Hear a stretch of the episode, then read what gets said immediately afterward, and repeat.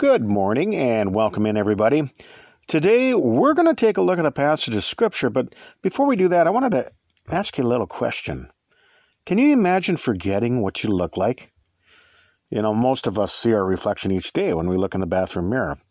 But when you're riding your bike with a friend, do they need to remind you that you've got blue eyes? When you sit down for supper, does your wife need to remind you that you have a scar on your head? When you walk by your neighbor's house, does he need to remind you that you have gray hair? The way that we look is permanently etched in our minds and is familiar to us as our big toe. Year after year, we see the same person looking back at us in the mirror. And it's really hard to imagine forgetting somebody that you've known for so long. It's hard to imagine seeing anything other than the face that you have grown so accustomed to. And this reminds me of the Christian life. Although it's hard to forget what you look like, some people actually they do it all the time. They forget about the person that God expects them to be. They forget to walk as a Christian. They forget to put on the new man. They forget to depart from iniquity. They forget that we're not of this world. They forget the high calling of God. They forget God's punishment against sin. They forget to walk in newness of life. If a sinner is ever going to become a saint, they need to start acting like a saint. It's more than hearing God's word, it's more than knowing God's word. It's about doing God's word. James 1, verse uh, 23 says, For if any be a hearer of the word and not a doer, He's like unto a man beholding his natural face in a glass. For he beholdeth himself and goeth his way, and straightway forgetteth what manner of man he was. But whoso looketh into the perfect law of liberty and continueth therein, he being not a forgetful hearer, but a doer of the work, this man shall be blessed in his deed.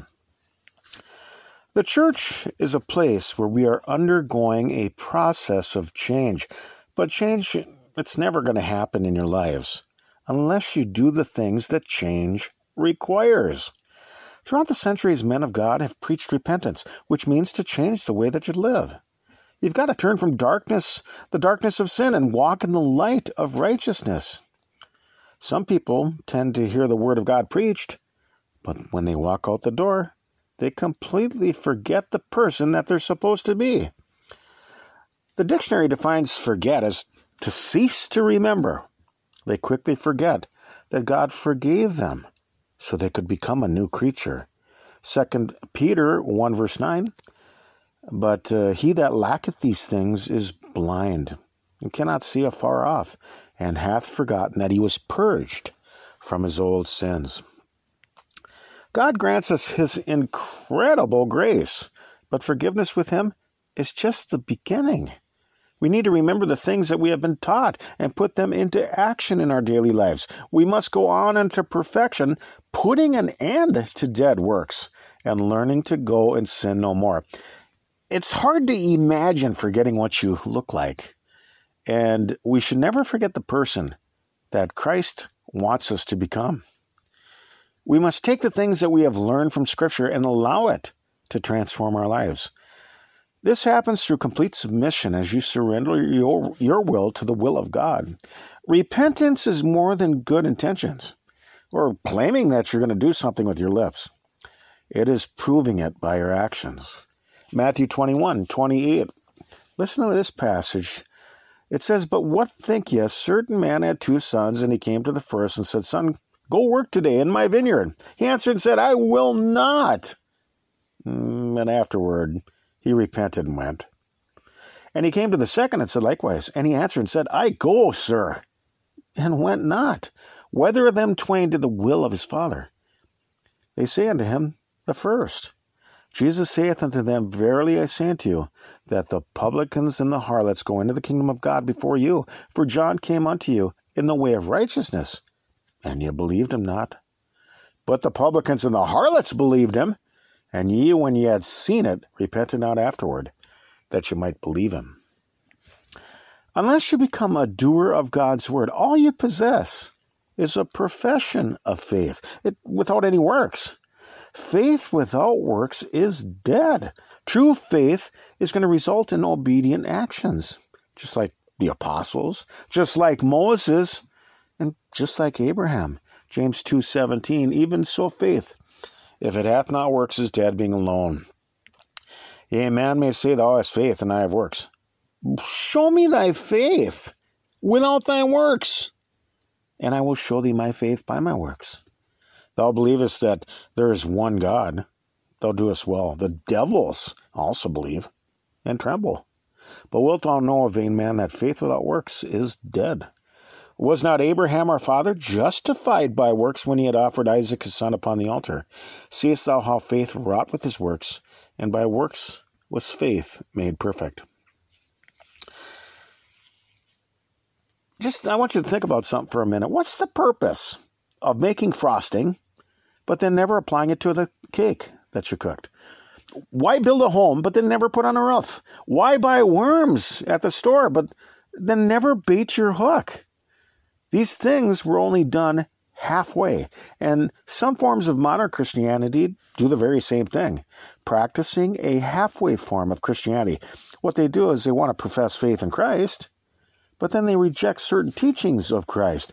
They claim to be a believer, but then they go out and live the same way the world does. Many times you can't even differentiate between them or an unbeliever, other than the fact that they wear a t shirt with a verse on it. In order to become blessed by God requires an attitude change. Look at Luke 11 28. It says, But he said, Yea, rather, blessed are they that hear the word of God and keep it. Many times people can hear things, they never follow through on the things that they have been told. It simply goes in one ear and out the other. In order for repentance to really happen, they must act on the spiritual knowledge that they've been given. For instance, if your neighbor told you that there was a tornado coming, would you act on that information? If your children told you that there was a bear on your deck, would you act on that information? In order to obtain salvation, we must act on the things that we have been instructed out of God's Word. Repentance is more than having good intentions. It's about change in direction. Luke 6:47. Whosoever cometh to me and heareth my sayings and doeth them, I will show you to whom he is like. He is like a man which built an house and digged deep and laid the foundation on a rock, and when the flood arose, the stream beat vehemently upon that house and could not shake it, for it was founded upon a rock. A rocket doesn't take off into space until you push the right buttons. And before our li- lives can ever be launched in a new direction, the flame of repentance must be lit in one's heart. It is our actions that push that button, igniting the fuel inside. It is our actions that burn within us, propelling us towards God's celestial kingdom. It is our actions that push us closer to what Christ wants us to be. You know, it takes action to paint a house. It takes action to fix a car. It takes action to cook a meal. It takes action to obtain eternal life. Without action, repentance cannot happen. Faithful actions toward the will of God is the outer proof that something is going on deep inside of you. They are the evidence that the rocket has lit inside your heart and begun lifting you into a new orbit and a new life. We must honor God by the way that we live our lives, and this is going to require heartfelt inner change. You know, whenever you look into the mirror, you see the reflection of yourself. But as a Christian, we are supposed to reflect the virtues of Christ to the world. We must walk in the truth, live the truth, and apply the truth, and embrace a new person that God is calling us to be. Heaven is a holy place.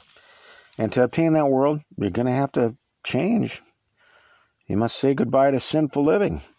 You must say goodbye to the carnal nature. And most of all, you're going to have to say goodbye to the man in the mirror.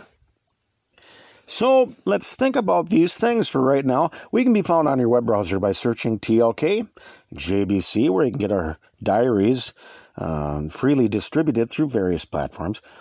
We're not associated nor affiliated with any other religious groups, and you can get our entire podcast feeds directly along with transcripts at tlkjbc.com. Or I suppose you could find us somewhere up here in the great northern Minnesota woods. Peace to you all, Lord willing. We'll talk with you some more tomorrow. Till then, bye bye, everybody.